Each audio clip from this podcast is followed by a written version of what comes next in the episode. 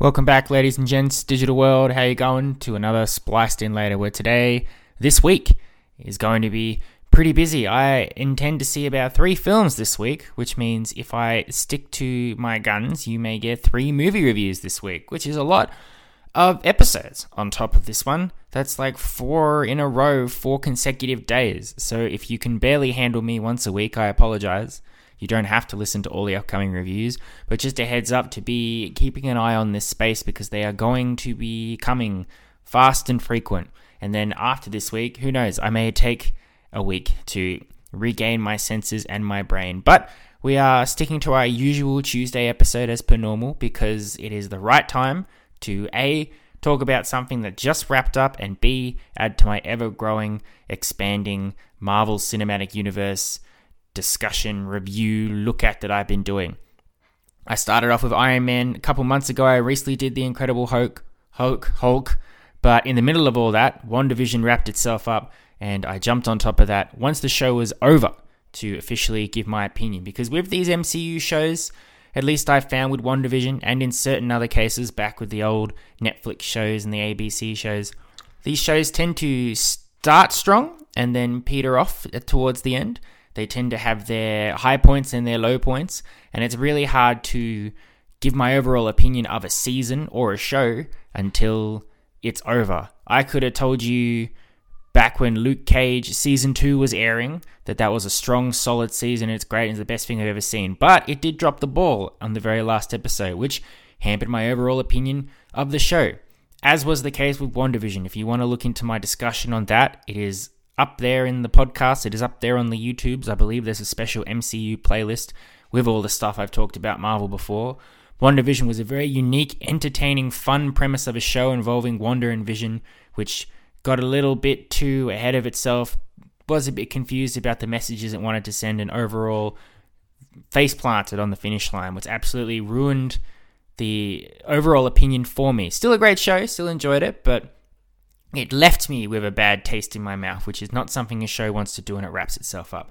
So, for today's episode, and to continue the countdowning trend for things of Disney Plus shows, we are going to talk about The Falcon and the Winter Soldier, which just wrapped its six episode run. And I'm going to say right off the bat that six episodes is a lovely amount for a show of this magnitude. Very long episodes with far reaching characters in all different places. There's a lot going on. Six episodes is just the right amount where the story doesn't get too stale, where the story doesn't seem to be spinning its wheels. Every episode looking back on this season, I think, was vital to the overall importance of the show. Some storylines might not have needed the six episodes, which unfortunately meant that there were a couple of episodes where storylines vanished off the board, whether it was Bucky dealing with his post traumatic stress with the father of a person he's killed, or the unknown super soldier that Sam discovers living in Baltimore and getting his uppercuts. He those those storylines did vanish for certain points. They were always there, but they weren't front and center while all this other stuff was going on.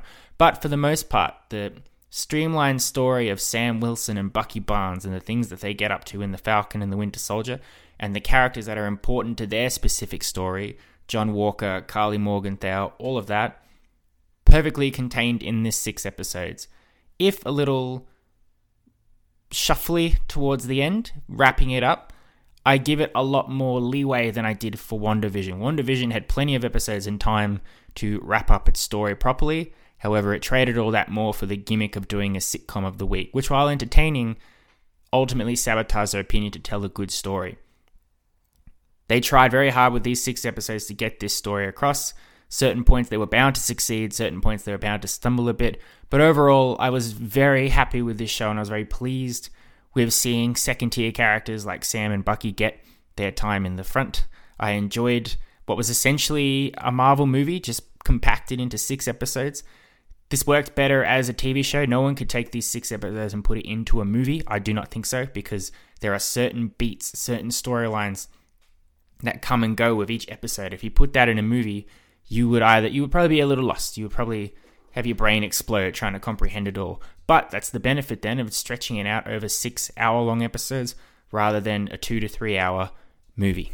Now, jumping in right off the bat, we're going to get into this review quickly because I just said it's good and I enjoyed it, but let's not beat around the bush too much.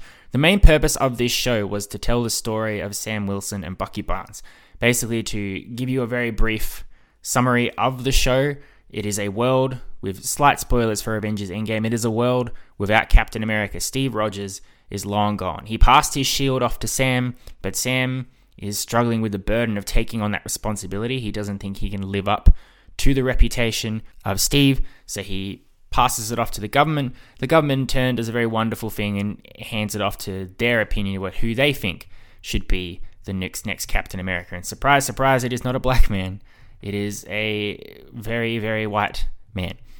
John Walker, who is a very interesting character in the show, but I'll get to him in a minute. Now, of the two, this is definitely Sam's show. Like, Bucky has his own stuff going on, but this very much focuses on Sam Wilson's story arc of what he does with himself. Now, he's still an Avenger. He's still living in Steve's shadow. What does he do? How does he embrace being a superhero while addressing what it's like to be a superhero in modern life? It addresses concepts we've not looked at before, such as how do superheroes pay their bills? Do they do their superheroing for free? If they don't, how do they make money elsewhere? how are they looked in the public perception? Are you seen as your own hero in your own right, or are you seen as the sidekick of Captain America? And if Captain America is gone, what does the sidekick do? So all of that is Sam struggling with all that. Bucky alongside him as well. Bucky's got his own thing going on with stuff we've already seen a lot mentioned in the Winter Soldier and Civil War, but certainly it's never been properly addressed, and that is Bucky's post traumatic stress. The idea that, yes, he's not brainwashed anymore thanks to the Wakandans, but he still has to live with the fact that he went out and murdered a whole bunch of people. And there are family members out there. There are people that are mourning the losses of people that he killed. And even though the government went, that's all good, man, you were brainwashed, don't worry about it, Bucky does worry about it. He's the exact opposite in Sam in that he misses Steve wholeheartedly, but he wants the image of Captain America preserved. And he struggles with the decisions and reasoning that Sam does. Sam also struggles with trying to explain to Bucky why he does the things that they do. Eventually, though, they come together to deal with this overarching threat involving a terrorist group called the Flag Smashers, led by Karli Morgenthau, who have all juiced themselves up with super soldier serum and are on the march. They want to take the world back to before this Thanos' snap was reversed, or the blip, as it's very weirdly referred to in the MCU. They don't like that now that everybody's back, they're trying to force the world to go back to the way it was, where people have their own lives, their own houses. It's a, it's a huge mess. It's something that never even occurred to me when Endgame was rushing along and Tony's like, we've got to fix everything but keep what we have. It's it's a huge mess that essentially the world has to now deal with, which I'm very happy that they're exploring that. They're not just going and then everything went back to normal and all is fine. Meanwhile, alongside Sam and Bucky doing all their stuff. John Walker, as I mentioned earlier, he's this this patriot man, this soldier who's given Cap shield and said, "You're Captain America now. Be as good as him." And immediately he's completely overwhelmed with the with the legacy that he has to live up to. He tries to be his own superhero in his own right. No one really takes him seriously, as he doesn't have the super soldier serum in his body. He is absolutely not the toughest kid on the playground, and there's there's a lot there for him to deal with, which of course you can tell looking at Walker straight away that he is a self conscious person. He will do whatever he can to achieve, but he also values very much what people think of him, which is not really the person you want with the Captain America shield taking on the Captain America Vigil. That's our main story involving our four main players in this show. What absolutely works for this is the relationship between Sam and Bucky. They do try a little to push it for ah buddy cop movies. Remember they they snicker and argue and they they argue and fight, but they they love each other and they they come together when they need to. But not really. It's really mentioned in episode 5, which I think perfectly summed up the relationship between the two, which is that they had a mutual friend in Steve Rogers. And now that he's gone, what does that make them? Not necessarily friends, not necessarily partners in crime. They definitely are not partners in crime, as they've said that many times. They don't want to fight together. They start the show not really wanting to see much of each other, to be honest. One, because they both remind each other of Steve, and two, because they have certainly have baggage from the other movies. And just because you had a mutual friend that is now gone, that does not mean that you guys now have to be friends because he's not there. which is interesting to see that relationship evolve and develop to allow Sam and Bucky to become their own friends in their own right. And Anthony Mackie and Sebastian Stan, wonderful chemistry together. Seeing their relationship evolve on this show was very believable. I understood it, I supported it. It never felt forced in any sort of way, except for the snipping at each other every now and then. I thought was just remember buddy cop films, but otherwise was great stuff. And what's great is that Sebastian Stan, Anthony Mackie, they know really whose storyline it is, whose show it is. Bucky doesn't try to usurp Sam's attention for all the pivotal points where Sam makes the progression to be the character he's going to be by the end of this show. Bucky takes a step back. Bucky supports him, which is great. It is good that it mainly is Sam's story because Sam has a lot of the storylines and the the problems in today's world that do need to be addressed, which is something that Sam and Anthony Mackie and all of that can be a symbol for, at least in this MCU world. Bucky still has a lot more of his story to tell by the end of this show. Sam's arc reaches a nice conclusion where you could now put him in a movie and his his baggage and all that seems to be ready and gone. Bucky's still got some more healing to do. Bucky's got some Bucky's got some shit on his plate. So I'm happy with allowing that to simmer for a bit longer and who knows what they're going to do with Bucky later on, but I'm interested and I like that it wasn't forced down your throat. If you're familiar with Marvel Comics, you know right from the start who John Walker is and where his story progresses. And if you don't, that's great. But like what's good about most MCU properties is that they don't take the direct route and they don't copy the comics verbatim. Walker might end up where he's supposed to be, as where he is in the comics, but he doesn't take that direct route. They do some things with the character, which I don't think they did with the comics. Sometimes they try to homage the comics a little too much, which is the really noticeable stuff, but otherwise, they worked really hard to make this this guy. Immediately when you meet him, you you immediately decide I hate him because a he's not Steve and b he's not Sam. But with a show like this, they take the time to explore Walker's backstory, his his relationship with his wife, his relationship with his best friend Lamar, who Lamar is like his Bucky in this show. They go on missions together.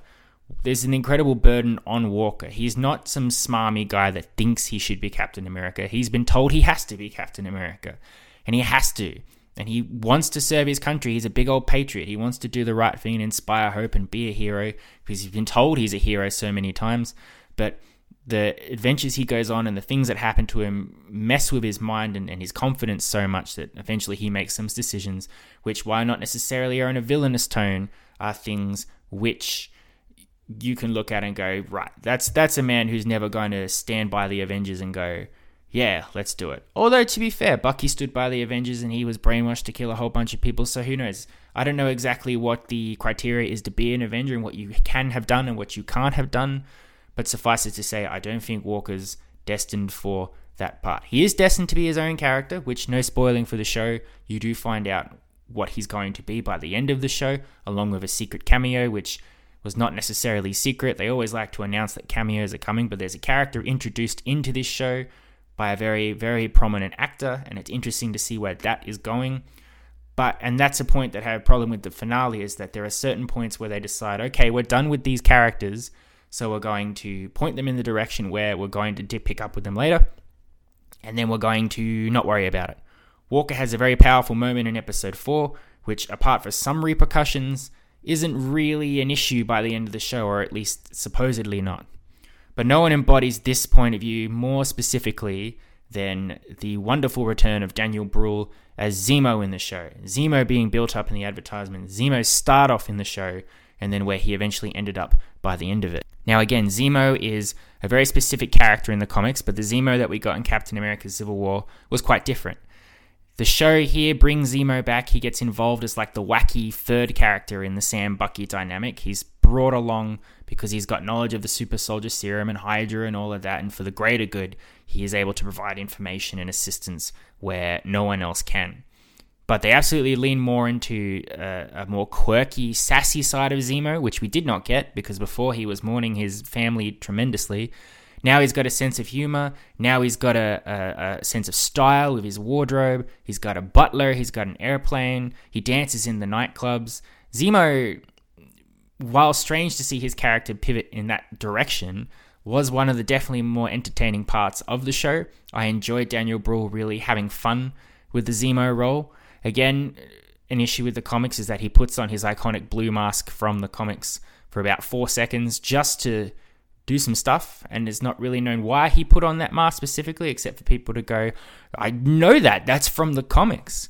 But I, I let that slide because I also enjoyed seeing it, and I did in my mind go, I know that from the comics. So they're playing for their audience, that's for sure. Zemo is very important. He provides some wise advice that's also a bit shifty because he's a villain to Sam and Bucky. But then, unfortunately, around episode four and five, again, I don't know whether his role in the show petered out or they decided they were going to do something different with him, but he's just shuffled off stage. He's pushed to the side. And with building him up in such a way and having him such an integral part of the plot, and then having him go bye bye for a bit, dissolve to non speaking appearances in later episodes, was a bit jarring and a bit okay, this is that that this is that problem of planning ahead of the thing you've got. Everybody, while it's good to plant seeds for future movies and future shows, you should always focus most prominently on the thing that you are making, in this case, the Falcon and the Winter Soldier. If you've got plans to do Zemo things and other things, if you've got plans for Walker to do things and other things, that's okay. You can hint at it, but don't sacrifice the character arc and the character story because you want to deal with that at a later occurrence. Don't have Zemo get to a certain point and then go, ah, we don't know what to do with him. Bye. Don't have Walker get to a point and go, we don't know what to do with him. Bye. It's a small issue, but it is something that really made that final Falcon and the Winter Soldier quite jarring because they focus specifically on ending Sam's story for the show at the expense of literally everybody around him. I had to talk about the Flag Smashers as well. Karli Morgenthau, she was definitely one of the more interesting villainous characters that have come through the MCU. The MCU villains always do much better when they take the time to explain their motivations and to not outright say to your face, This is a villain, this is a bad guy, watch them do bad things. They allow you to see her motivations and her actions, and you do sort of go, I do understand your point. I relate to that.